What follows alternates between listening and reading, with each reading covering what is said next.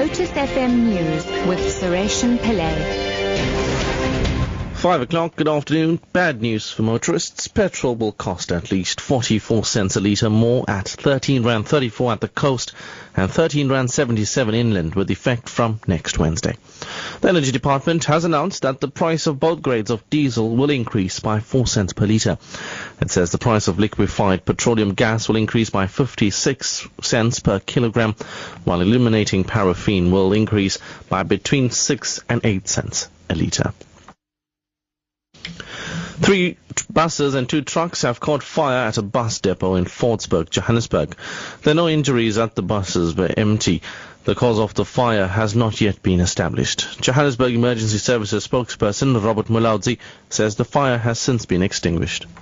There are long distance buses which are transporting uh, passengers to our neighboring countries like Zimbabwe and the other countries. Um, at the moment, the cause of the fire is still unknown. However, our fire investigating team will be investigating the cause of the fire. Uh, we are told that um, one of the buses, uh, there was an explosion from one of the buses, uh, which is likely to have started the fire.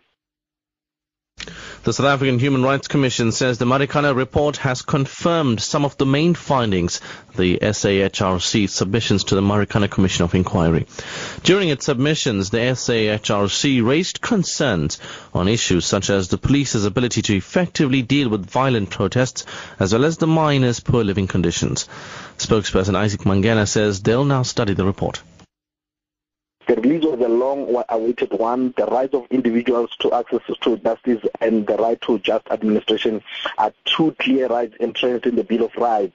Taken together, these rights include the right to be heard, to be represented, uh, to obtain relief, uh, the right of, of, of, the miners to be informed of the outcome of the adjudicatory process. Uh, the Commission will will now carefully consider the Marikana report together with the uh, President's response. The SABC Foundation has partnered with the non-profit organization Action for Autism that helps children with autism spectrum disorders as well as their parents. The organization runs an early intervention center in Durban, which is the only resource center for people dealing with autism in KwaZulu-Natal. It's estimated that there are 110,000 people with autism in KwaZulu-Natal, but only 680 children suffering from such disorders are currently in school. SABC Foundation CEO Iris Cupido realize that the needs of the school are so vast and enormous. The school needs to be painted. Um, there's some there's some toilets and some bathroom facilities that need to be to be repaired.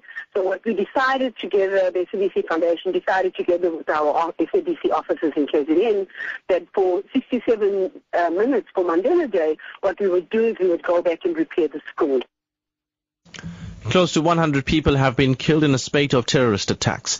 At least 27 have been killed in an attack on a hotel in the Tunisian town of Sousse that is popular with Westerners. At least 25 were killed in a suicide attack on a Shiite mosque in Kuwait. Islamic State, which is fighting for a Sunni caliphate, has claimed responsibility. One person was beheaded in an attack on a factory in France and 30 died in an assault on the AU base in Somalia. The BBC's Alan Johnston reports on the Tunisia attack. Reports from the scene talk of swimmers and sunbathers at beachfront hotels hearing shots being fired and then scattering in panic as the attack unfolded. Officials say the security forces shot dead one of the gunmen and that another is being hunted. This is the second time that Tunisia's vitally important tourism industry has been targeted in just a matter of months. More than 20 people, most of them foreign visitors, were killed in March when Islamist gunmen attacked the Bardo Museum in Tunis. And finally, gay rights activists are partying on the streets of Washington in the U.S.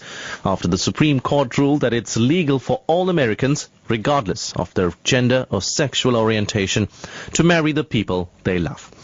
Huffington Post reports that the decision is an historic victory for gay rights activists. The ruling applies to all states, some of which had opposed gay marriage.